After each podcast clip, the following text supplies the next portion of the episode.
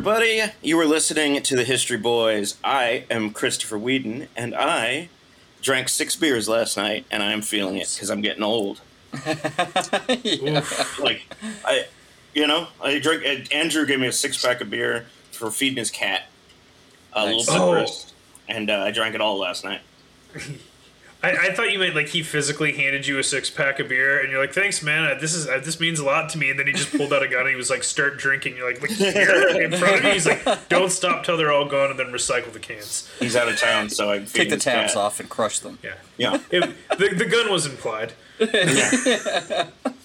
This is uh, this is Tyler Armentrout, aka Giorgio Van Grelden, and I, Yeah. I'm gonna make it a thing. I am a uh, I'm a history boy. I didn't drink six beers. Um, I I um, did a bunch of yard work and then watched uh, a bunch of uh, Our Flag Means Death, and then went to bed at a reasonable time last It's a night. good show. People at home good watch show. that show. It's people with kids versus people without kids. that's that's what that is right there. And I am Jerry Nash, your humble history boy as always. Thank you for listening. Um, and let's see. Last night I played played some video, some uh, some EU4, Oh, and uh, some I was playing Tiny flight Tina's simulator. Wonderland. Yeah, Wait, you're that new flight You- simulator game. you're the guy so like we're we're all talking about the games we're playing and i'm like you know in saints row you can dual wield han solo's pistol and chris is like i'm playing the new borderlands and you're like you know all the air like real airports man the fidelity of these airports i'm taking off and landing in is incredible you guys you guys wouldn't believe it Dude, I took off in a jet from the airport in my hometown and That's landed rad. in Boise. It's it's pretty amazing. You should uh, you should crash into my house. I crashed into everybody's houses. crash into all your houses. are you confident in the event that you're on a commercial airliner and the pilot has a heart attack and they're like does anyone know how to fly a plane you're like do you have an xbox controller I I'm confident enough in how it works that I could be like, all right, now somebody else like I'll put on the headset, you know, and then somebody else will talk me through the rest of it. Landing, that's Yeah. gonna be that's gonna be an issue. That's the problem because part every that time I need to land, do. I bounce off the ground. you have the same problem as the 9-11 hijackers Good for you, Jerry. oh God. But landing, Christ. landing's gonna be a problem. yeah. Sorry, was- it's been twenty years. I think we're Yeah. okay. Um, Yeah. But uh, oh, let's address the uh, the uh, the, The long-haired, handsome elephant in the room. Yeah. Uh, not yes. an elephant in the room, Yes. if anything. Jerry, where's Zach? Zach is on tour. Um, he got a surprise phone call asking him if he wanted to go on tour, and he had to take this one, guys. He had to go because the the guy that he's touring with is none other than Gary Numan. Yeah. Uh, Yeah. and Gary Numan called Zach. Gary Numan for himself. yeah, Not Gary he Numan. called Zach no. personally. He was like, "Do you want to come on tour with me? I'll pick you up in You my won't come on tour with me. He's British, right? Oh yeah, yeah. He's One of his Cockney, but they all are. Uh, I don't give a shit. Yeah, so And uh, he's like, uh, I'll, I'll drive you in my car where we will feel safest of all. And it's just Zach and Gary Numan in a car driving around the country. That's not Where's the rest of the guys? They're gonna meet us there. Zach's like, so where's the rest of the band? Is there a van or is there a bus? He's like, nah, mate. Now he's Australian. Um, so, is it does every is everyone here imagining I'm driving uh, one of the new bugs because of the commercial from the late '90s? now I am. Okay, cool. Yes. It's it's it's Gary Numan, Tony Hale, and Zach, and they're all Tony Hale's there. He's the back seat. Zach called shotgun. And Tony Hale's mad Zach about called it. shotgun. actually. I think the Tony Hale commercial had Domo Oga- O- to Mr. Roboto. Same thing. Anyway, Do that anyway. Okay. What are we doing today, Jerry? What are we doing? Well, I, I just want to. It, it's a great opportunity for Zach. Um, we're all very Mhm. excited for him uh, Yeah. touring with, with Gary Numan. That's incredible. And now we get to say that we actually have Gary Numan quality sound. Yeah. You know, because he's Yeah. doing Not this sound for. Gary Numan. Does The other sound for us. Yeah. Yes, Yeah. not on this episode. Uh, Yeah, but we got normally. Gary Numan's sound guy on our show. No big Yeah. deal or Yeah. nothing. One of them. One Well, of today- the many, I'm sure. Yeah. Well, today we are talking about Rube Goldberg. Y'all know who Rube Goldberg is? He's, um, Yeah, he's the guy who made up the breakfast machine from Pee Wee's Big Adventure. yeah. yeah. Well, you're not, honestly, you're not far off. You're not far off. Okay, no, no, Um, okay, I got it, I got it, I got it. He's the guy who made all that shit in Saw, right? All the torture devices. oh not man, they should make that movie where it's Rube Goldberg, but he's like uh, Jigsaw or whatever that character's name is. Yeah. Yeah. Yeah. He's killing people in his Rube Goldberg style machines. Yeah. Yeah. It's like you don't appreciate life. Yes. He's like the Uh, real Rube Goldberg machine is the world, man. Uh, no, Rube Goldberg, he was a cartoonist, he was an engineer and a sculptor, and his name has become uh, synonymous with his Rube Goldberg machines. Well, Yeah. real quick, what what is a Rube Goldberg machine? You want to take Yeah. that one, Tyler? Yeah, it, it I you know, um, if if I had to really critically think about it, Yeah. it's a machine where uh, a series it's pretty much a series of miniature verbs that happen one after another and Right. every everyone that happens affects triggers the, Yeah. the previous one and the chain sum reaction almost like a domino effect creates the end result One of the Right. one of the best examples of that is famously from the beginning of uh, Pee Wee Herman's Gr- Big Adventure. right. yeah. Yes, He- exactly. The Breakfast Machine, and it plays that Danny Elfman track that me and Tyler used to play at parties on loop. And uh, Or, yeah. people. or the band OK Go. I think they've had Yeah. more than one music video that contained unbroken Rube Goldberg machine Yeah. shots. yes. So Yes. The best way uh, I've, I've heard it described is that there are these complex inventions that overcomplicate a simple task that they were made to achieve. Right? That makes so it's a yeah. very simple task that they're made to achieve. And it's this whole complicated thing that, you know, once it's set into motion, it does something as innocuous as turn a page. Like there's a guy on YouTube that made a, a Rube Goldberg machine that turns pages. And it's it's delightful. It's wonderful. Yeah. But yeah, it's always something really innocuous like that, right? Mm-hmm. So, so ladies, anytime you take a man home with you and you and you take him to bed, you can say this is going to be a Rube Goldberg machine style scenario, isn't it? yeah. they don't need us. They don't need us. Yeah. Yeah. a Uh, bunch of extra steps and complications. Yeah. well, and, It's- and f- for a long time, if you say, like, you could actually say that to people. You could say, that's a Rube Goldberg. Because it's Yeah. actually in, hi- his, his name is in the dictionary as an adjective. Oh, Uh, the really? only name in the dictionary at all, but uh, it's in there as an adjective. It's anything that means accomplishing by complex means what seemingly could have been done simply. So mm-hmm. yes, you're right, Tyler. Yes. that joke. I want my name to be synonymous with an adjective. Like Yeah. I don't know, cry, crying while drinking in a graphic tee and like board shorts, Yeah, socks. That's a that's a Tyler Armentrout right there. That's Tyler Armstrong. No, it's not you, Tyler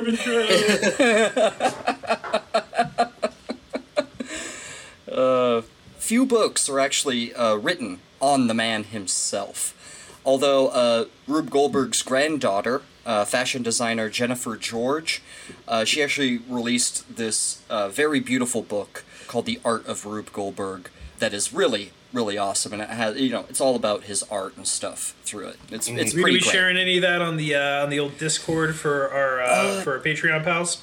Well, the thing is, is all of that, all of those pictures are licensed. Uh, they do, you know, it. All the money stays within their family. You know, uh, the the George and Goldberg family. So, Track them down on your I- own. uh, yeah, you you can Google them yourself. Um, I wouldn't want to do it because of the sticky legality of it all. I'm going to stick with, uh, you know, commons. You know, whatever's in the uh, uh, public domain here with what I'm going to share. So there you go. Yeah. Now, Rube Goldberg's father was a man named Max Goldberg. Um, he was a German Jewish immigrant.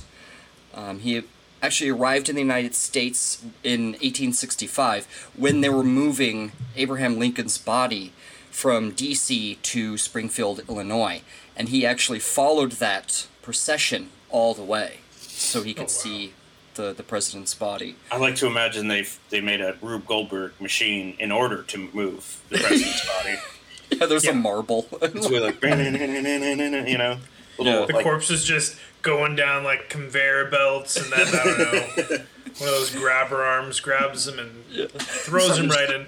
something startles a bird, and the bird lays an egg, and, and it Right. cracks into a frying pan. Yep. I feel like that happens Right. in the cartoons. yeah, You need you need a bird. You can't get one of those like hard as nails bent through it birds. You got to get one that scares easily to make sure yeah, that it's gonna work. easily startled birds. Yeah, and make sure you don't accidentally get a dude bird because he's just gonna shit into a frying pan. Yeah. We've been fooled before. that won't be fooled again. yeah. Now, like many Jewish immigrant entrepreneurs of the time, he went out west to California. Mm-hmm. And changed um, his last name immediately. You'd be surprised, actually. Um, out west, you know, things were a little looser. You know, like how, how we learned in our Wyatt Earp episodes that you could kind of be anybody out west and start yourself anew, right? I know what you're thinking. His last name was Goldberg when he was famous. And to that I say, you should have heard his last name before he changed it. Jesus Christ. No, uh, he he kept the name, uh, but uh, he actually became really involved in the Republican Party in uh, San Francisco at the time, and actually be, became sheriff of San Francisco County. Oh, So he may have actually known or met Wyatt Earp at some point, which is interesting. that is yeah. Now, Reuben Garrett Lucius Goldberg was born July 4th, 1883, in San Francisco. God bless America. Yes, indeed. right? almost almost on the centennial. Almost, yeah. Yeah, missed it by uh, just a few Three years. there. Yeah. Yeah. Or four years. Yeah. Now, as a boy, uh, Rube's passion was drawing. Like, it, uh, it was almost like a compulsion for him. Like, he was a good student, but he was never not drawing. You know what I mean? Just draw all the time, right? And his father wanted him to be, you know, not an artist, because it's not very lucrative, right, to mm-hmm. be an artist. But that's all Rube wanted to be, was an artist. Pretty sure every famous artist and musician and whatever has a dad that was like, nah, you get into accounting. Yeah. Yeah. Yeah, and then they grow up to be the, the front man for Rush. Right. I don't Well, I remember. mean, like, Geddy Lee. yeah, I I just I think that like it's it's yeah I, I like the anything but the things that you you love so much you almost do it like as like a compulsion. Right. yeah, yeah. Yeah. Don't do that. I mean, unless it's unless it's murder or masturbation, I think maybe you should just go with that as a career path. You know what I mean? Yeah. yeah. Now, uh, Rube never actually had any formal training in drawing, which I, I think is kind of fascinating. You know, no, he never took an art class or anything like that. The only, the only thing that he said that he did is he got uh, some training from a sign painter when he was like in his teens, and that was like a real point of pride for him that the only training he had was from like a commercial sign painter. You know, which is pretty cool. Yeah. Yeah. Well, I mean, think about how good he could have been if he actually like applied himself and went to school. You know what I mean? could have been like a real professional. Yeah. Jesus. Rube actually attended and graduated from the sort of, at the time, elite public high school, Lowell High School, which at the time was a heavily Jewish uh, high school, actually. On the insistence of his father, he attended UC Berkeley on an engineering degree. He was going to be an engineer, mining engineer, actually.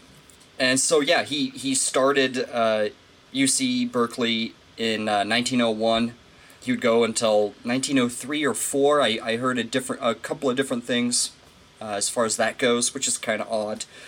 But while he was there, he had a professor named Frederick Slate. The the best way to describe him is that he was this dry, you know, engineering man, and he wanted to ask stupid questions to see what he could get out of the engineering students, right? So Okay. like these absurd questions that make you think about these things and you know make you realize that there might be an easier way if you thought about it differently outside of the box kind of a thing. So he he had this machine called the Barodik. It uh, was meant to measure the weight of the world, right? And he would always ask him, "Can you can you actually weigh the world?" put it on a scale. You turn your scale upside down. Right. The answer is actually fairly easy to figure out. You just you can bounce something off the ground and time it, and then you plug Mhm. it into an equation, and there's the Earth's mass, right? Because the Earth doesn't have a weight; it has a mass, right? Yeah. So it's easy to find out, and yet does sort of fluctuate on any given time of the year, things like this. But the point of it is, Don't we is- all like you know the holidays? a lot of, you got Thanksgiving, you got Christmas, you go back to back, New Year's, a lot of drinking, a lot of rich food. So yeah, I can I can relate to the planet Earth. Yeah. will fluctuate in mass over the course of a year. Yeah. Yeah. Yeah, but the the point is is like don't overthink it. It's actually very simple. Yeah. But he had all these things that you know. Oh, if- if we could control this and this barometer and all this barometric pressure, it turns out this machine was actually sort of a joke within a joke, mm-hmm. uh, which says a lot about Rube's humor, right, Yeah. going forward mm-hmm. in his life. That he appreciated sort of that sort of a, a absurdity Yeah. level of absurdity. Well, and plus, like learning to be an engineer back then was notoriously easy because people knew less things, so the curriculum was limited based off the knowledge that we had at the time. You pretty much just showed up, and they showed you a ruler, and then you got to go home. That is not true. Almost none of that, ladies and gentlemen. Almost none of that. It's coming from a Uh, guy who's never, uh, never engineered a thing Yeah. in his life. Try building a coal engine when you've never even heard of coal. Yeah. It's true.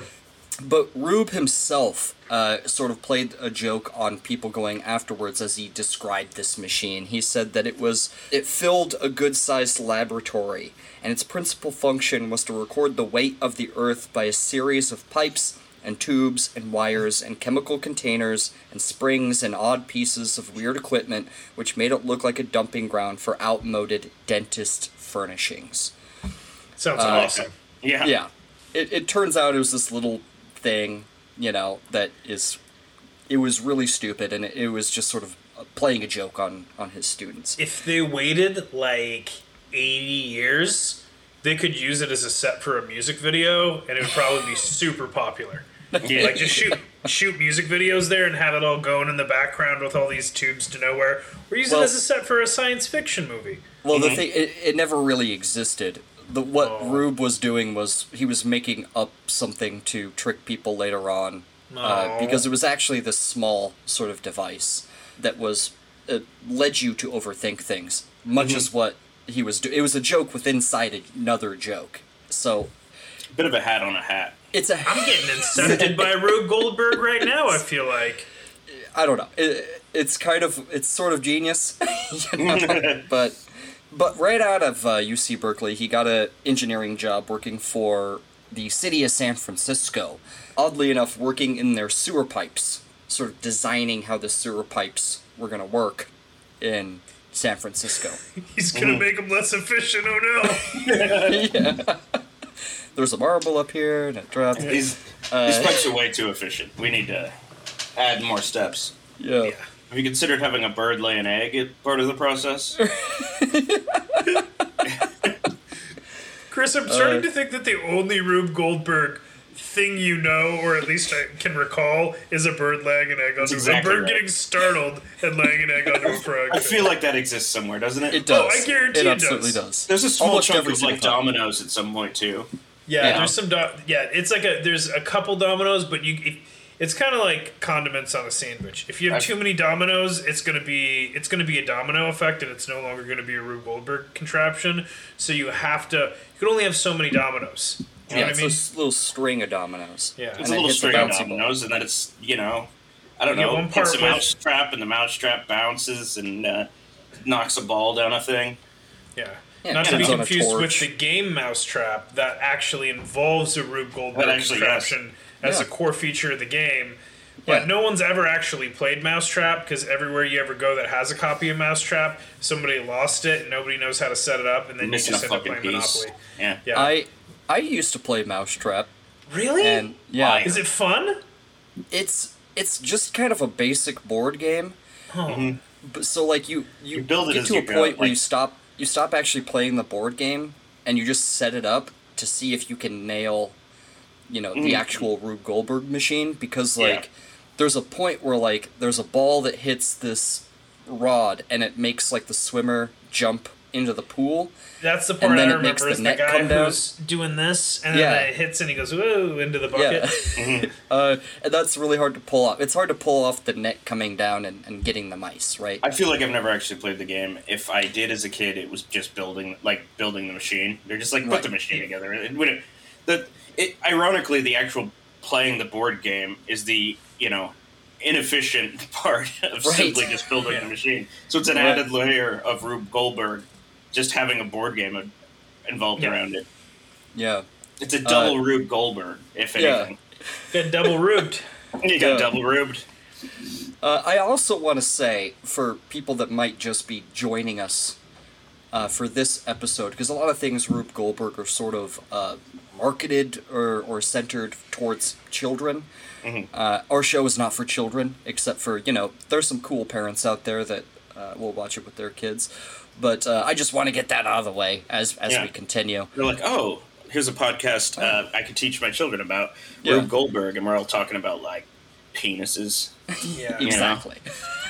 Genitals, just just want to throw that out certain for certain fluids, We're gonna indoctrinate your children into being gay. Yeah. I'm not even gay, but I can I can do the indoctrination. Hey, indoctrination. children at home, have you heard about being gay? Yeah. It's Yeah. I it's pretty cool. and the only thing cooler than being gay is being a Scientologist. Let me tell you. a Mormon Scientologist. Yeah, Yeah. it's a specific sect where they got together and were like, let's take the best of both worlds. We contain multitudes. Uh, well, Rube worked at that job for about six months, and he hated it. He did not want to work that job anymore. So he told his father that he's not going to be an engineer anymore, took a massive pay cut, and decided to follow his dream of drawing. Uh, so he actually went to work for the San Francisco Chronicle. They paid him a fraction uh, what he was making f with the city. But he actually had a sports column where he was uh, drawing pictures of like the sports events because newspapers found out that if you had more pictures in your newspaper, uh, they actually sold faster, right? yeah? They sold better. That's why you Uh, put pictures so- of Spider-Man in there. Yeah. You can put pictures of anything, but pictures Yeah. of Spider Man are probably going to be the best. Yeah. Did you draw pictures of Spider Man? No, the Yeah. thing is, is they would Oh. send him. So he didn't work for J. Jonah James. No, Hey, well, the thing is, Chris, is that Spider Man didn't play any sports. right. Well, Right. yeah, he can't because he would have won. He would have, you know, Yeah. It would- Unfair it would- advantage. he, you know, he'd get a little worked up and he'd like jump across the football field. And people would be like, "Well, that was inhuman." Are you Yeah. Spider-Man? And he'd be like, Yeah. No, I'm Teen Yeah. Wolf. yeah." and then he's got two eyes on his hands. He's like, "No, I'm Yeah. a Teen Wolf." oh, okay. But uh, you didn't have to send somebody to a sporting event with a camera. You know, like the the idea back then was our guy doesn't even need a camera. Yeah, he You can know what I draw mean? it. He'll just draw it. You know, so That seems that seems unnecessarily complicated too. Perfect. well. Back cameras are then, more complex. I know cameras weren't the same. I get that. yeah, back then it was different. you know, It's like they didn't- cameras. You know, Why more didn't they just take a picture on their phone, Jerry? Yeah, right. He had this to say about uh, his work, his early work. Quote, I drew sports cartoons, not because I was enamored of prize fighters, ball players, or hammer throwers, but because there was no other form of cartooning open to starry eyed beginners. He's End like um, Hunter S. Thompson. Yeah, He was a sports he's hungry for it. yeah, You know? yeah. He's hungry, you know. He And wants then to uh, like make. they a also name did a bunch of drugs and fired guns out in the California wilderness. I don't. I don't think Rube Goldberg did that. No, he didn't. He built a he built a very complex machine that would fire a gun in the air, and, uh, And do drugs. and yeah, and drop yeah, and drop acid into his mouth. It would. It would startle a bird, and then that bird. It, I guess acid. No, that's how you get the bird startled. Is you give it LSD. it's gonna be laying eggs all day. Freaking out, man! How He doesn't come know what's farmers going haven't on. just been doing that? The bird doesn't know what LSD is. It's fucking Yeah. flipping out. It's, this bird It's has like no MK chill. It Ultra can't. for birds. Yeah. We're gonna turn you into an egg laying machine. This episode's bringing out our silliness. Yeah. Big time. He was there until 1907 when uh, he actually moved to New York. Uh, but what's crazy is that there was a massive earthquake in 1906 that destroyed much of the city, and it's kind of a, a story for a different day. But I wonder if that earthquake had something to do with his move to New York City. I don't know. It's a speculation. There's like, no one has actually place. written written the definitive book on Rube Goldberg yet. Well, so he, uh, he saw a building fall over, and that building knocked like a ball down a ramp, which I guess scared a bird. I'm just putting that in every time. There's a there's a bunch of birds on a on a at the telephone pole, and, uh, and it scared them all, and they all egg egg egg egg egg egg. There's all these dudes with frying pans underneath, and it hit the frying pan, and I mean I guess what happens after it hits the frying pan? Then you just gotta. I what, never. I guess that's that's it. You eat the. You eat, you eat the egg, right? That, yeah, yeah, it it's like cooks an egg. That egg is the, the final part, I guess. Yeah, most Yeah. of the time in, in these movies and stuff, the whole goal is that it cooks breakfast for you, right? Yeah. Breakfast machine, you know, cracks the egg open. And it's it, all you like. know. Or there's a gun on the that shoots you. Is that literally from Family Guy? Yeah, yeah, that's- It's like, yeah, what's the that's- all that? It just that shoots you. Yeah. Oh, that's a good joke. We should have come up with that. the, the funniest thing about that moment, and I'm just gonna Family Guy reference, uh, first ever, I think. Uh, Yeah, well, yeah. But uh, the funniest thing about it is when he sits down at the machine, he like puts the napkin into his shirt and has a fork and a knife in his hands, like he's wait. He's he's really excited about whatever meal. Isn't there a gun pointing at him the whole time? It was just Well, that That's might pretty be that honestly might be a reference to Charlie Chaplin's uh, feeding machine, oh yeah. uh, which was you know made a long time ago, where Charlie Chaplin sits at this machine and he he does the thing where he tucks in the bib, Yeah. Mm-hmm. and like this you know, absurd machine comes over and feeds him. And honestly, you it, like you can go see that on YouTube. There's a part where they put the the corn in front of his face, Mm-hmm. and this thing spins, and he Yeah. puts his teeth on it on the corn cob, and like it cuts up the corn cob, and it's like that looks horrifically Mm-hmm. So painful. actually, I really recently saw I saw a thing on Reddit where it was a guy. It was on the internet. Just te- he made it, it's like a conveyor belt, but it was a Rube Goldberg machine that Yeah. made him Yeah. brec- like made him a five course meal, and it like oh yeah, blows a salad in his mouth, and like it goes Yep. down like all the five different things. He It- it's, it- it's effectively it's a Rube Goldberg machine. Yeah. That was pretty good, and it would like Yeah. wipe his mouth. yeah. know? The mouth wiper. Between They have courses, that in yeah. the Charlie And I think the newspaper comes over the end and it flips the page for him. It's really funny. It's yeah. yeah. I, and I that's don't sort know. of the s- that's sort of the spirit of Rube Goldberg. It's supposed to be sort of zany. It's supposed to be sort of funny. You know. I love it. yeah. Yeah. Now, when he got to New York in 1907, uh, he actually found employment again as a sports uh, cartoonist uh, with the New York Evening Mail, and he certainly, absolutely knew Bat Masterson Oh, well, which is go. pretty nuts, right? Because I mean, not only through you know he he would go to the same sporting events that Bat would go to. He, he was also in the you know New York journalism scene. Mm-hmm. Yeah, yeah, totally. You That know of the time. Yeah. This you was know, uh, so- in the later course of Bat's years, right? Yeah, yeah, yeah. the I know. I, I listened to the episode. It was his Yeah. second act. which is pretty interesting. fucking- yeah, yeah. yeah. Do you think he really enjoyed those zany machines that he drew? Uh, Did he ever I sell don't- those? I don't know. That nothing I feel exists. like Bat Masterson. Did he have much of a sense of humor? I feel like he talked a lot Yeah. of shit. Yeah, because he would talk hella shit and it was super funny. Yeah. And yeah, people Bat probably him. had a good sense of humor. I think I compared him to Hunter S. Thompson too. They're all Chris Hunter S. knows one author. You I'm well, if you write for like uh, you know, if you write like articles, uh, kind of, you know. What I'm Oh, yeah. Say. Yeah. Now, the New York Evening Mail was a part of one of the first newspaper syndicates, right? And syndicate Mm. just means, you know, that they had reprinting rights, you know, to Yeah. reprint stuff in newspapers across the country. And they right? sold drugs. Well, so you, you know, you'd have nationwide syndication, you know? Yeah. Yeah. One of the Yeah, first syndicate. thing times they ever did that. I mean, syndicated television. I always assumed was a front for selling drugs, right? Watch all those old episodes of Seinfeld. Yeah, well, I you know, work- the entertainment industry is a big front, right? Yeah, everything. Well, There's no real money being made anywhere. It's all Yeah. well. Everyone knows that Hollywood is a syndicate, but it's just not a drug syndicate. It's uh, it's a human trafficking syndicate. Yeah, right. goes all the way goes all the way to the top. They're Mm-hmm. you know they're harvesting adrenochrome for the elites. Yeah. Uh, Yeah. You know, In a pizza place, right? Speaking of Yeah. Hunter S. Thompson, two two guys, a girl, at a pizza place full of children in the basement, and we're harvesting their adrenochrome. I believe was the original name of the show, and they thought it was a little bit long. So when you that was the only problem. They're like, can we change the harvesting part to just having Ryan Reynolds go? Because Ryan Reynolds was in that show. yeah, That was one of his first things. and Nathan Fillion. yeah. hmm He wasn't one of the two guys, but he was dating the girl.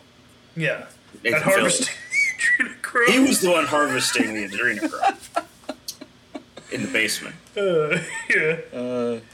But yeah, Rube actually had he had pretty wide distribution, so a lot of people knew who he was. He he actually started to get famous rather quickly.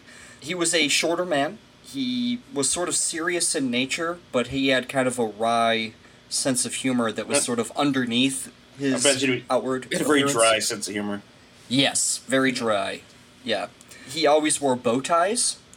Oh, And, of uh, course he did. He Of almost course. always had a cigar. Yeah. Oh, You know. This all this is like the the guy that I imagine Rube Goldberg being. Oh yeah, Yeah. yeah. You see a picture of him, and it's like, yep, there he is. yeah. I was like, I've Uh, never heard that he wore a bow tie before, but I think I probably pictured him wearing a bow tie. Yeah. Did he wear suspenders, or am I just turning him into Larry King? Oh no, he he wore suspenders for sure. Like Yeah. when he was sitting at his drawing desk, you know. Mhm. I have pictures of him. They didn't have belts yet, so how are you going to keep your pants up? The, the the engineering know-how hadn't been cultivated yet, so they were like, you know, They, they had a needlessly complicated system for holding your pants up called suspenders. Yeah, you had to make different pants. Mm-hmm. you know. Now at this time in the newspaper world, uh, there was the Hearst newspapers, you know, William Randolph Hearst newspapers. I'm familiar. And then there was the Pulitzer newspapers. Not familiar Uh, with that name. Yeah, right? Yeah, maybe you've heard of it. I wonder which ones are the legitimate journalism. They were both yellow journalism. Both of them Oh were. no! In All fact, Jenna. in fact, Pulitzer actually invented, with his own papers, the yellow journalism. However, he saw the implications of yellow journalism because Hearst just did it better than him.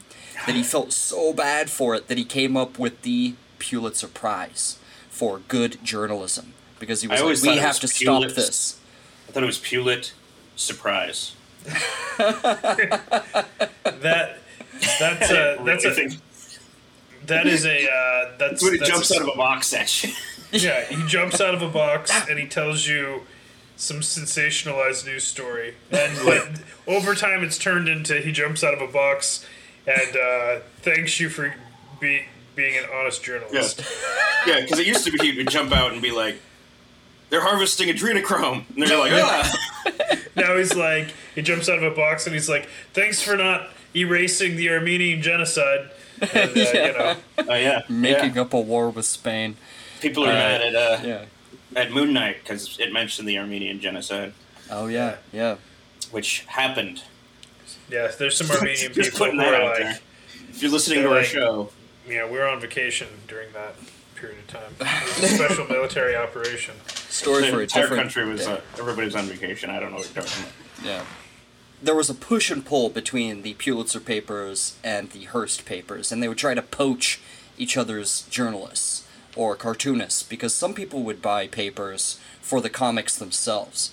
Like, especially when they started making, like, the story of certain comics uh, week to week, so, like, you had to Mm. get the newest paper to continue the story. What was that one Right. with the prince? That one, we're, I think we're really young. It's like, Yeah.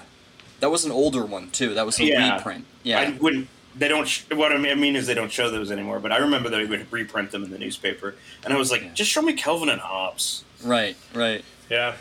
Uh, which was great. I, Calvin Hobbes is amazing. I'm not.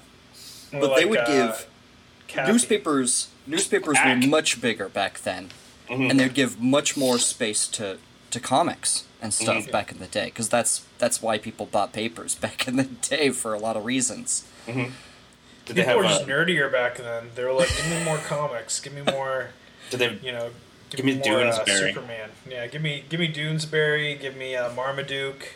Uh, you You know, there's uh, what is his name? Uh, Schulz's characters, the Penis Yeah, Gang. peanuts. Peanuts. Yeah, the Penis Oh. Wait, they're called Schulz- the Peanuts? Oh Schulz man, I got some Peanuts. apologies I gotta send out like right away. I thought it was Schulz and the Penis Gang. is that what, is that what that is? Uh, Arthur Brisbane, who will pop up in a in another story when we do like Hearst and, and all these stories. But Arthur Brisbane, he had actually offered Rube Goldberg uh, twenty six hundred dollars per year, which is a lot of money, uh, more than he was making, uh, in nineteen eleven to move him over to the Hearst papers. But instead, he uh, the paper he was working for matched the offer. The New York Evening Mail matched the offer, and then the Hearst papers actually raised it uh, in 1915 to fifty thousand dollars a year. This shows how popular Rube Goldberg was. That was because of all of his uh, his cartoons about the Mexican Revolution. yeah, right. It was just that time. Yeah. it, it would be yeah, but yeah, they just kept matching it because he was one of the most popular comic book artists of his day. I could not name another com- comic book artist from that time period. There's a lot. Uh, I there's know. uh, Little Nemo in uh, uh, yeah. what is Who- it? who- Little who Nemo in in Dreamland? Slumberland. Yeah, Dreamland. Yeah, yeah. It was an N- S- NES game and then a movie, but I think the movie was in production for a really long time. Little And, yeah, uh, Little Nemo. That was a that was a big one back in Mhm. the day.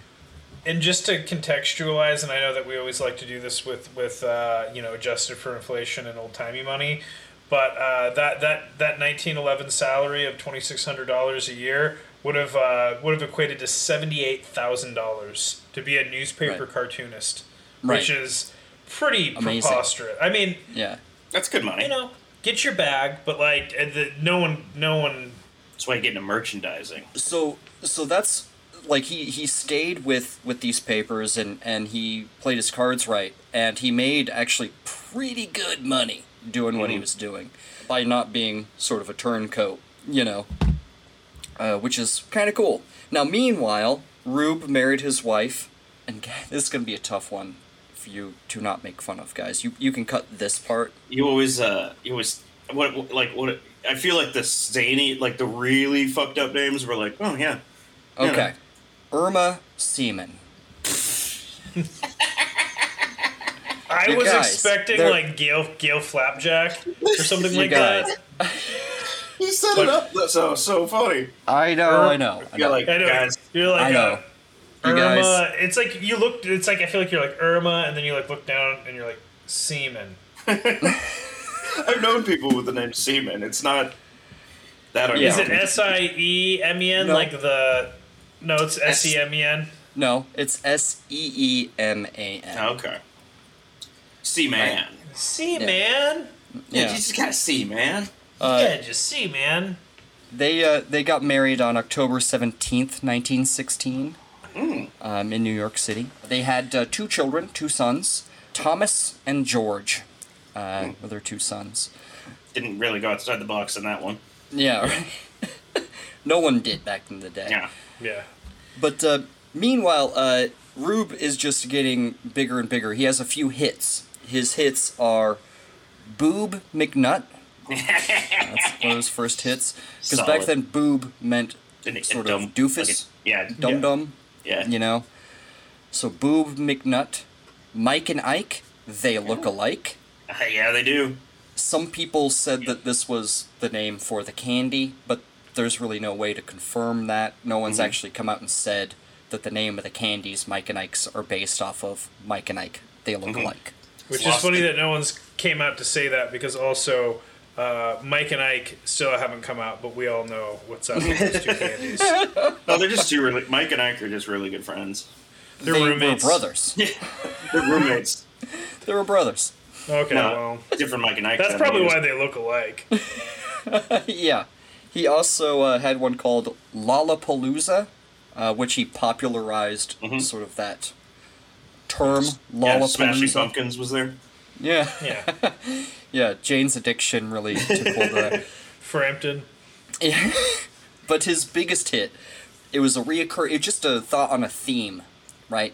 And the th- it was just called "Foolish Questions," and Mhm. every week it would be a one-panel a cartoon where somebody was asking somebody a question where they were clearly doing that one thing, you know, Mhm. and they would say something, you know, they'd be like, "No, I'm doing," you know, it would be very sarcastic. They'd be like, "No, I'm doing this instead."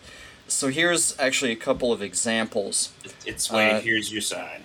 Yeah, yeah. These are 1909. There's uh, two guys sitting on a park bench, and one of them has a long cigar.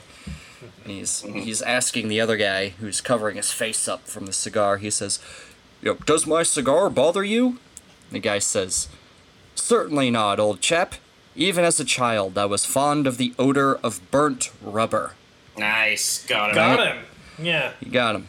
Uh, or or here's here's one that's very indicative of the time, uh, very funny to people back in the day. There is a man that is uh, very clearly beating his wife, Mm-hmm. and it says, "Beating your wife, Hank?" And the guy says, "No, you turnip. I'm trying to spear a whale in a suitcase." Yeah, Which I do not understand. I, I you know time has sort of it's lost on us, I like right? calling him Yeah. a turnip. You turnip Called him a turnip. shit. yeah, like You turnip fuck? I went a little extreme with it.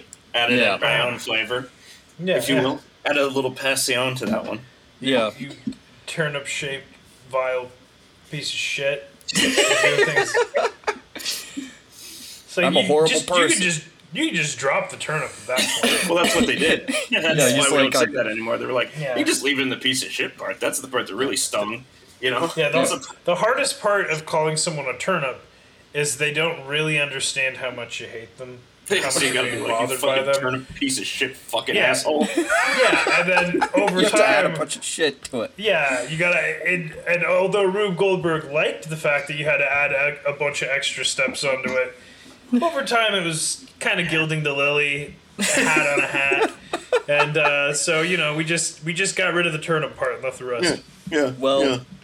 Well, that's how it was sort of received when it came out in one of the first comic book uh, collections. You know, it was a collection of all of them, right? Mhm. Yeah. I had those for uh, Calvin and Hobbes. Yeah, and there there was a couple of critics that were like, this this sort of works as like a daily thing, week to week thing, but being like assaulted by all of them all at once, you know what I mean? It kind of gets You realize how many comics he made about beating his wife, and you were like, hmm. right. It's like, hmm, this is kind of fucked up. I'm not saying he did. I'm not saying he did. I'm It's not saying he did either, but I am saying he made a lot of comics about it, and uh, Yeah.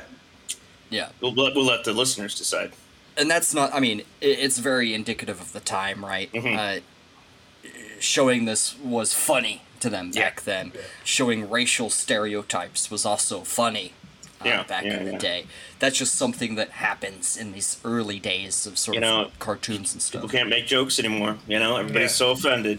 Yeah. Well, yeah, I mean, No, I. Every, it's kind they of should a be. yeah, it's kind of a story for a different day, but like a lot of it, you know, is, is kind of based off of you know the old uh, well, like vaudeville or minstrel shows or minstrel shows, yes, Okay. and Mm, yeah, vaudeville, yeah. yeah. But uh, you know why they and wear also, the white like- clothes, things like that.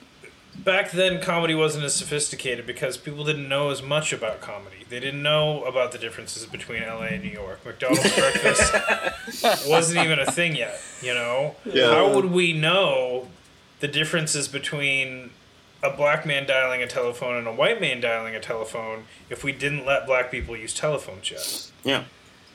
I think Sure. that's what. The- it those are the questions I want wasn't- to posit for you. Was that. Al Jolson's whole thing? Yeah. No, Yeah, Al Jolson was way on the telephone. He's like, here's the on the Here's the differences between yeah. Yeah. Do you think that guy like hacky comedy. if that guy saw his legacy now, he'd be like, man, that is embarrassing.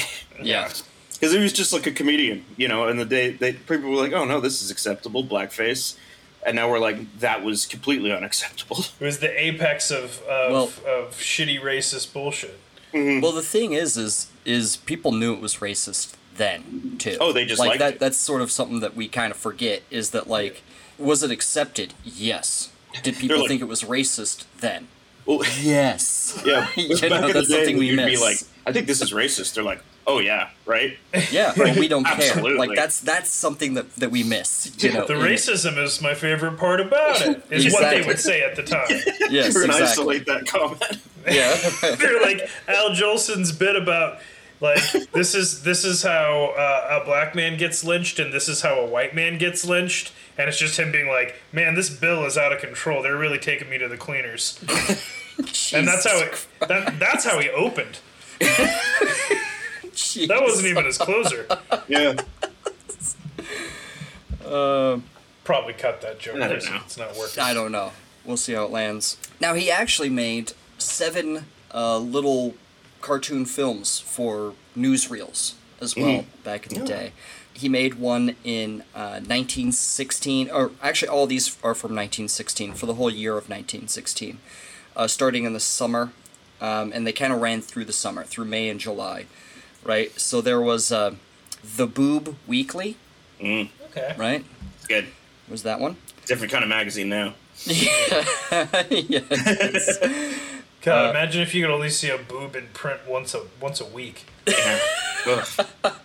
You're like, I'm, Tijuana I'm saving a whole month's worth and masturbating four times in a day. There's also a picture of one boob, which is one Yes. breast. So Oh, you gotta put two of them together and you pretend like you're looking at a lake. Eroticism's buy come so two. far. You gotta collect them all. Jesus. It's like Pokemon. Uh, there was Leap Year, The Fatal Pie, uh, From Kitchen Mechanic to Movie Star, The Nutty News, yeah. Home Sweet Home, and Losing Weight. Oh. Okay. okay. Um, Were these, uh, and they were all these helpful. nutty. Where were these? Where were these shown? These are uh, new. They were before newsreels. So when you went to the movies, uh, they'd play a cartoon first, right? This is where like Disney found their fame because people Yeah. would go to the movies just to see the Disney movie or Disney short and didn't Were care these about the movie. were these animated or were they just kind of? The- yeah, yeah. they were animated, and they would have like like Rube sometimes would be in them, and Mm-hmm. like you know do the old like Oh yeah, yeah, yeah. inkwell thing. You I would. I had to have been pretty rudimentary animation at that point, right? Yes, absolutely. Absolutely it was. And uh, Rube Goldberg actually wrote the first feature film of a pre Curly Howard version of the Three Stooges called Soup to Nuts. He wrote Oh yeah, that movie. yeah, Yeah, yeah. But he wrote it, he's actually in it. He has a cameo in it. yeah. This is Um, with uh, what's the other? Uh, not Curly, the other Three Stooge, the one before Curly. Shep? Shep? Shep. Shep. Shep. Yeah. Shep. Yeah. Shep. Is it with a P? Sh- mm-hmm. Is it with- is it Shep like short for shepherd or is it Shemp Shepherd. like John short Shepherd. for Ooh, Shemper? is it Shemp? Is I it think it Shemp? might be Shep. yeah, It's short Shemp. for sh- short for Shempard. Shempard. Shepard? John John Shempard. Yeah, Mass Effect. Shep Shempard Shempard Jackson. How? Yeah, Shemp. Junior. Shemp Howard. that's a name I just made up. yeah, that's good. Rube Goldberg created for a new cartoon series that appeared in exclusively in uh, Collier's Weekly magazine. It was called "The Inventions of Professor Lucifer Gorgonzola Butts." AK. Butts. Yeah, That's a good name. yeah. Lucifer. People say maybe that came from his name, Lucifer, Lucius, G, Gorgonzola, Oh. G. You know, Yeah. uh, you know, came from his name. And AK, we don't actually know what AK stands for. Some people say it means all-knowing, mm. oh, um, Okay. but it was supposed to be like his alter ego, right? Ah. And sort of based off of those professors at, at U, UC Berkeley, right? Mm. And overthinking sort of certain situations. Now, it ran about every other week from January 26, 1929 to December 26, 1931. It's actually not that long. You know, this is what Yeah. Rube Goldberg is known for. And actually, there's like 60, I think, uh, comics of uh, Dr. Dr. Butts, you know. This is Uh, uh, I, I took a history of animation class in college, and this is the time period that Steamboat Willie came out. Yeah. You know?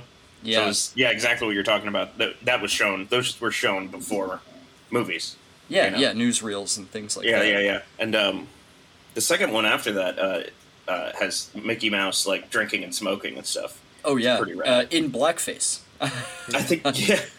I think Isn't that actually why he had ra- white gloves? It wasn't that kind of related to that well, it's, somehow? it's- yeah, it's from the minstrel shows. The It's also the reason are- why Sonic the Hedgehog has white gloves. yeah. Yeah, uh, it's Yeah. all holdover. And you then ori- Yeah. th- those early Sonic games where he was in blackface. Yeah. Yeah. Well, you ever notice in those old cartoons too when they get like blown up and Yeah. they, Oh, they have yeah, blackface? yeah. Even their hair is is turned that way. Uh, Mhm. it it's still sort of a holdover and continues. You know, That's pretty fucking. That's dark. Yeah, it is. It is. That's Yeah. dark. Yeah. Every time, every time I'm holding an explosive and it goes off in my face, my first thought is, I hope this doesn't make me look racist. Get Because me you to a live in a cartoon hospital. land. Yeah. Guess get me to a hospital's number two. Yeah. After a bomb has exploded in your face, yeah. it hasn't completely disintegrated your body. No. I, have, I have no teeth and skin left, but I don't look I'm, like I'm doing blackface, right? Okay.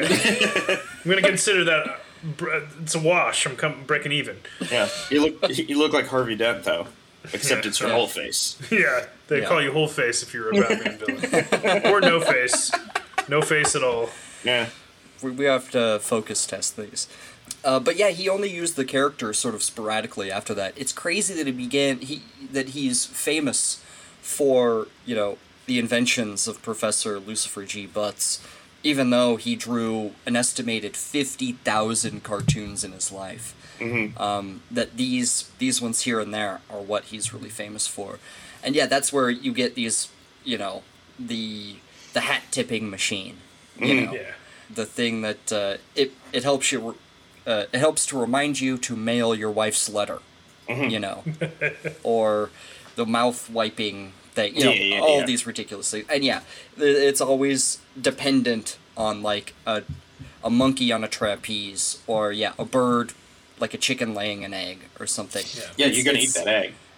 like how can a machine possibly work if it's reliant on like these sort of crazy factors mm-hmm. you know But if you eat that egg, you're that that doesn't necessarily mean that you're gonna trip, right?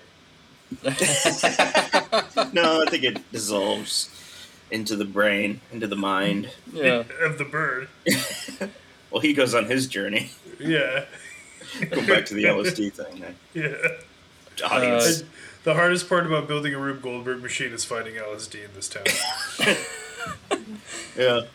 and his machines would still pop up in other things in other stories but not lucifer g butts he continued to write from 1938 to 1941 where he drew two weekly strips uh, for the register and tribune syndicate just a different syndicate they were brad and dad and sideshow They're sort of lesser known in his body of work, but that's what he did until uh, they, they these all sort of still had the machines in them, right? yeah. Well, I mean, you can't once once the the machines put you at the height of your creative powers, you can't get rid of the machines. Yeah. Machines are what you're known for, you know. Yeah, that's your thing. Yeah. Yeah. Now, in 1938, he actually did work as an editorial cartoonist for the old rag, the New York Sun. Yeah, there you go. Uh, One of my favorites. Yeah. Uh, that Still one around today. Horrible. Uh, it's different. It's a different form today. It was a rag then. A lot of papers were rags, but I think especially that one. I think. But in 1948, he actually won the Pulitzer Prize for editorial cartooning because he would draw uh, for these editorials. He would draw political cartoons, right? Mm. There would always be like one picture. It would sort of sum up the whole thing just by looking at it, right? So the one he won the Pulitzer Prize for was called Peace Today, and it was a ledge that said peace, and then like an ocean right below, and there was a a shell on it, like a bomb shell, teetering over the edge, and it was like nuclear weapons. You Oh know? god. So it's like teetering on the edge of peace and war, you know, Mhm. assured destruction and stuff like that. That's uh, that's pr- that's deep. That's not Yeah. funny. Was there a convoluted machine that ended up, uh, you know, ended up with you know a nuclear war? a metaphor for the Cold War. You know. Yeah. It's the, the, the- complicated. The, it- it's called capitalism, Chris. Yeah. That's The, the complicated Rube Goldberg machine that is capitalism. Yeah, yeah. the stock That's market. what's causing the war. Yeah. Oh yeah. Or the stock market. Yeah. He he drew a lot of those political cartoons. Uh, I definitely don't agree with all of them. Uh, I don't agree with all of them, but he had he had a few standouts. Uh, he had two guys walking in a desert. And one was labeled Jews, and the other was labeled Arabs, and they're walking through the desert on parallel paths, just sort of never meeting in, into the horizon. Is that Um, an Israel Palestine Yeah, uh, comic? yeah. Okay. Yeah, absolutely. Um, that there just wouldn't be any sort of reconciliation. That What they're time all going period was this? I know you the said it, but I'm.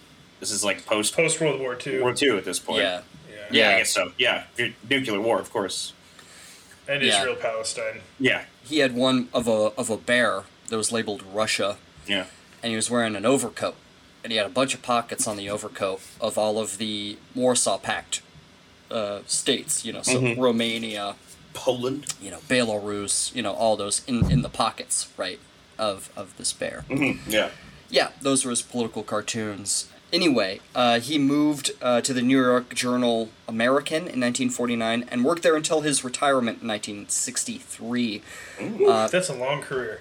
yeah, when he retired in the 1960s, he became a sculptor and started uh, making these, they called them Goldberg esque sculptures of people. Uh, He Mhm. actually had a famous one that was of Robert F. Kennedy. Mm. Um, it's one of his most fam- famous ones. So he was also known for that. Now, because Rube Goldberg's political cartooning created a stir uh, during the Cold War era of Uh oh.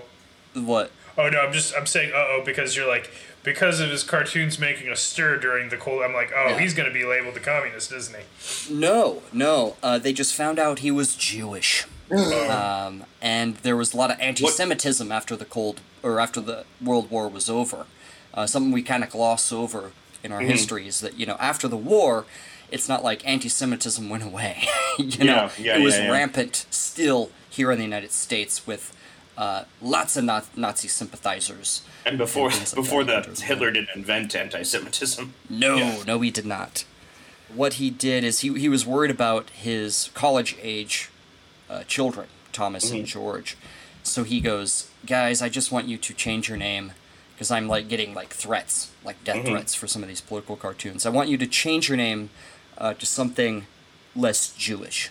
Honestly, this this family had a great sense of humor because Thomas, in honor of his brother George, changed his surname to George. Thomas George. Uh, Thomas George, and so his brother was like, was, was he in George honor of my brother taking my first name as a surname, I will also take that name. So his name was George George. George George. He's like, Pretty great. That's he's like, Mario I will, Mario I will honor Luigi my bar. brother by taking his surname, and I will Yeah. also be George George. That's Yeah. great. That's pretty fantastic, right? I like this Oh guy. no. I like all these guys. They're Yeah, great. yeah. Now, uh, George George was actually uh, Jennifer George's father, right? The, the the woman that put out the book on Rube Goldberg. Oh, that, that was her father, right? And George George was actually a Broadway and film producer uh, in his life, and Oh, uh, really? Thomas was actually a painter. You know, so the arts and stuff really runs in their family. Did George sure. George during this? I mean, this would have been what time period would this be? Oh, like, this uh, is the late late like- forties, early Oh, fifties. okay. Yeah. I was thinking this was after uh, Rube Goldberg's retirement, which you said was No. in 1960s. So it was kind of in that. Yeah, I get it. In that time period. Yeah. I, Sorry, I kind just of trying to follow along. Yeah, I went back a little bit. During during his retirement, though, Rube did he still drew, you know, and they were published and stuff because everyone Mhm. back then looked up to Rube Goldberg. Everyone wanted to be like him. You know, he was Mhm. famous. There were people would recognize him going, you know, down the street stuff. Mhm. You know, Well, that's Rube Goldberg. yeah, yeah. He has one that he drew in 1967, and it had a family sitting on their couch with a giant TV in front of them, and they're all looking at the TV and no one was talking to each other. Oh, yeah. 1967. Wait till you know, wait till they get like- iPhones. Yeah, right.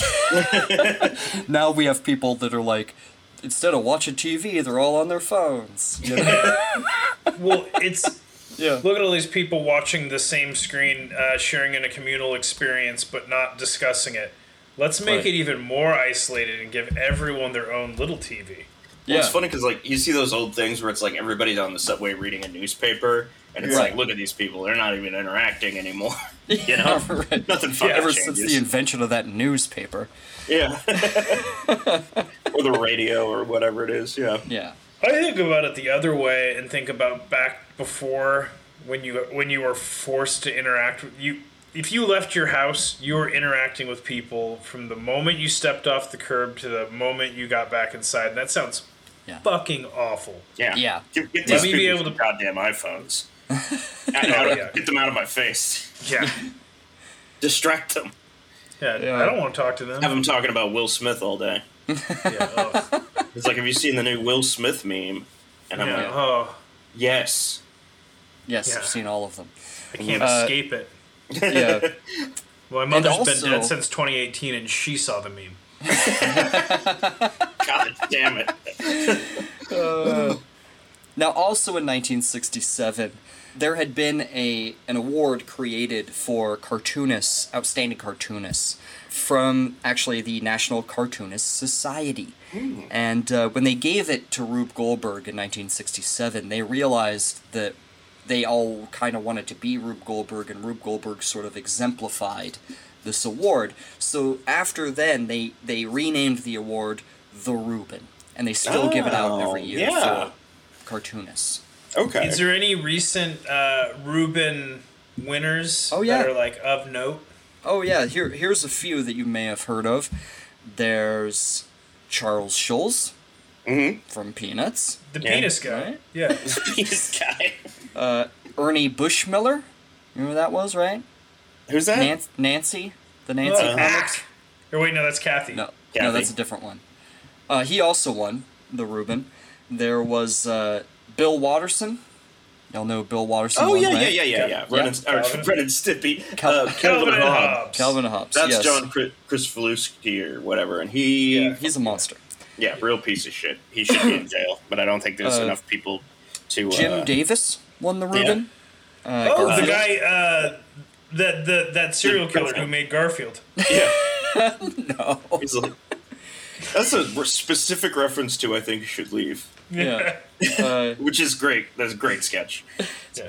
there Or was she's uh, like, there was Gary Gary Larson won the Reuben. Oh, I love Gary. You know he lives in uh in the San Juan Islands now. yeah. Yeah. Apparently he's a bit of a shut-in, and I don't really. I think people go up there to be that. though. Yeah. What's up with cartoonists and being shut-ins in their later years? Oh, Bill Watterson. Like Yeah. Yeah. I think He's people like, don't he's even like, know. if you bring up like Calvin and Hobbes around me, I'll fucking kill you. I think people don't even like know where that guy lives. Like, Yeah. like he's, that very much. Like, reclusive. I'm sure And people also- where lives, one of the History Boys' favorite favorites to reference, Matt Groening. Oh, of Ah, course. yes. Yes. Yes, of The Simpsons, of course.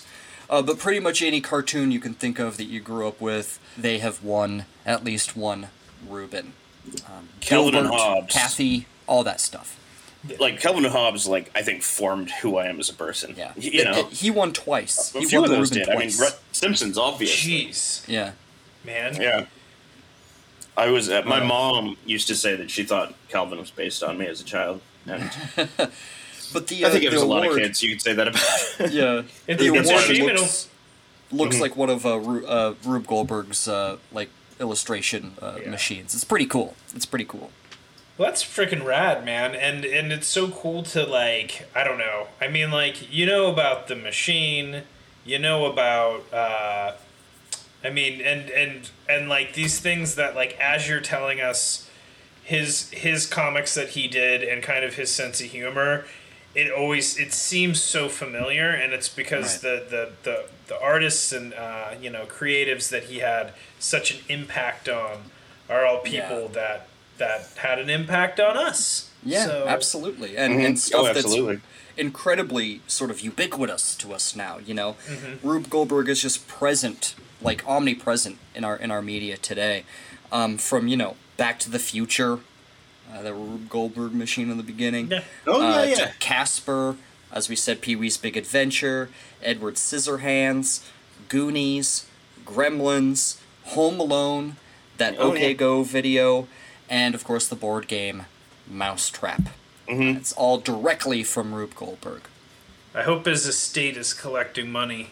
They are. Uh, they they collect on on his art, honestly. Uh, No. And which is good. Which is good. Go buy. Go get the book and all that stuff. I, I, I, I thought you meant that they like showed up at Robert Zemeckis' house and like broke his legs. No, not in that way. Where's Uh, my money? On his Where's my actual money, Zemeckis? art. Nothing that's Where's like my money, evocative of Rube or Yeah. celebratory of Rube. They they just want to keep control of his art, which is completely Yeah. understandable. Yeah. It was And that movie, actually, The Big uh, Zemeckis, about them going and trying to get his money. You know, The, actually, the uh, Rube Goldberg nonprofit that was set up by George George has a competition every year Mm. for children to build Rube Goldberg machines, right? oh, that's fun.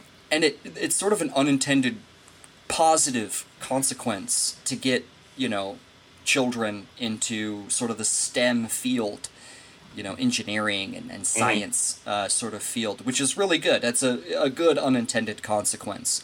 Yeah, uh, Because they have those competitions all over the place. You know, they're on Kimmel now. You know what I mm-hmm. Yeah. mean?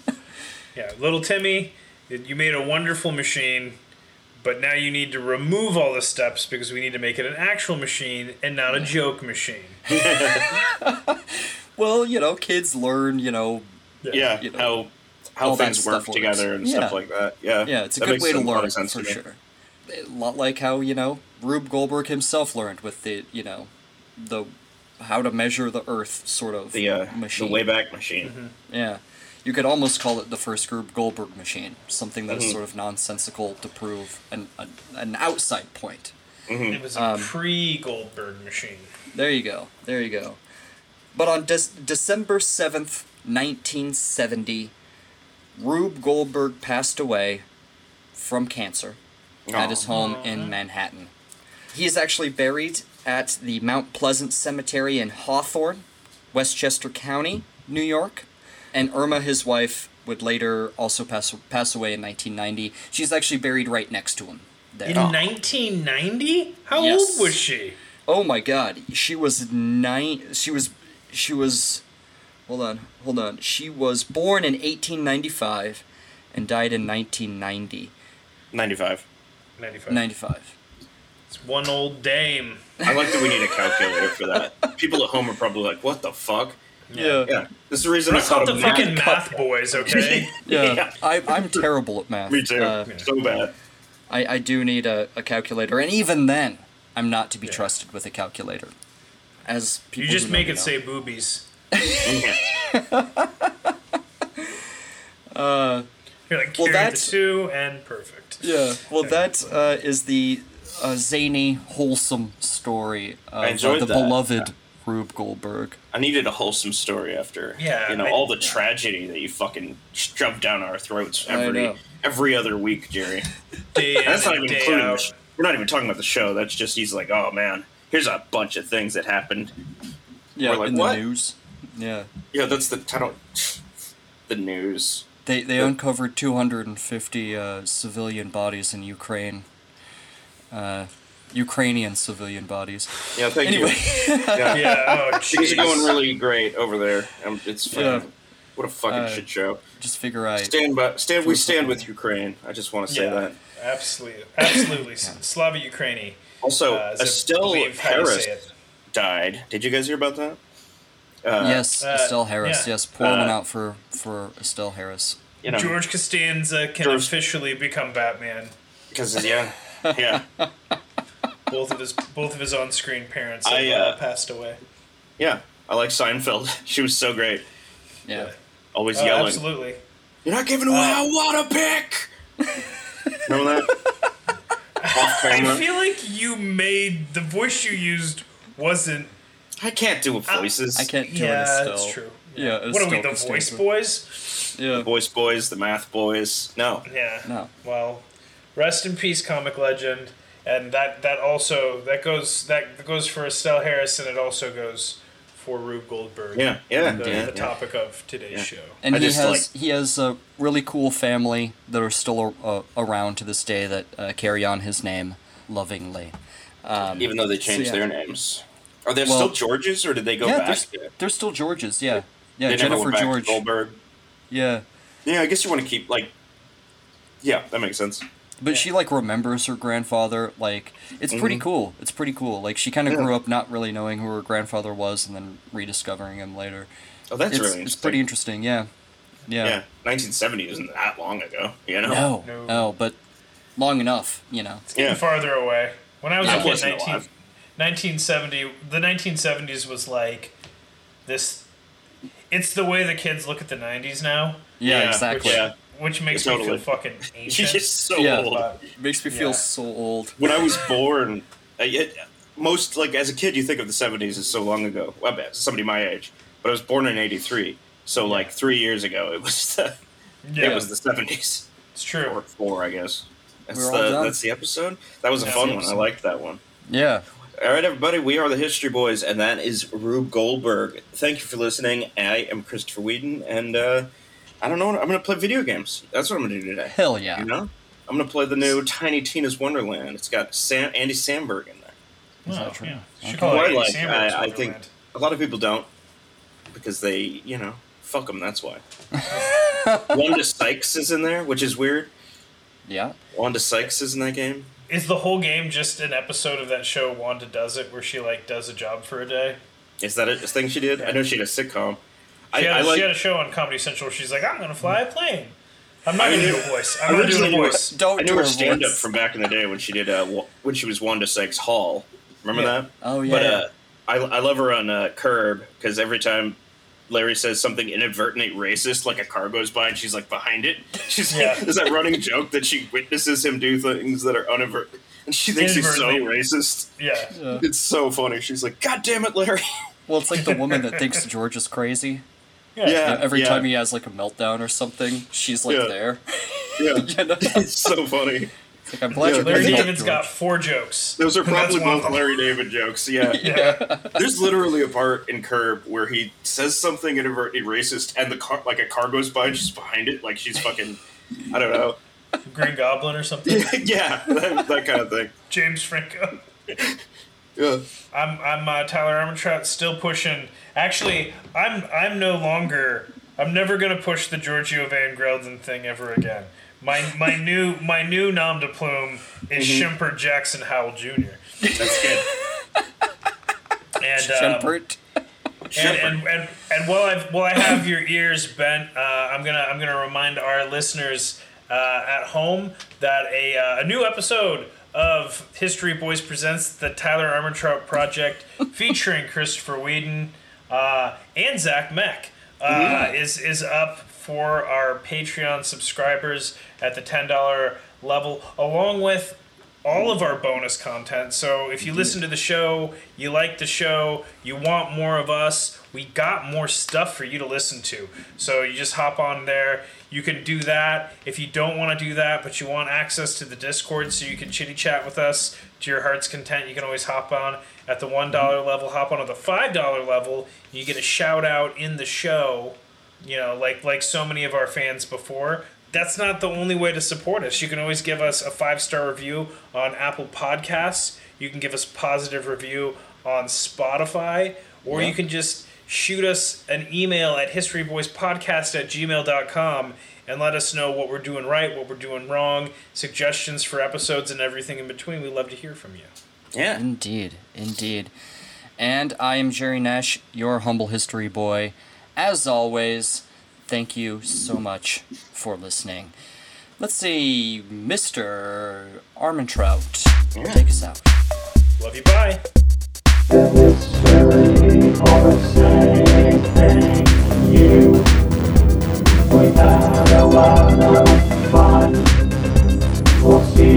Next time. Or I guess we whatever.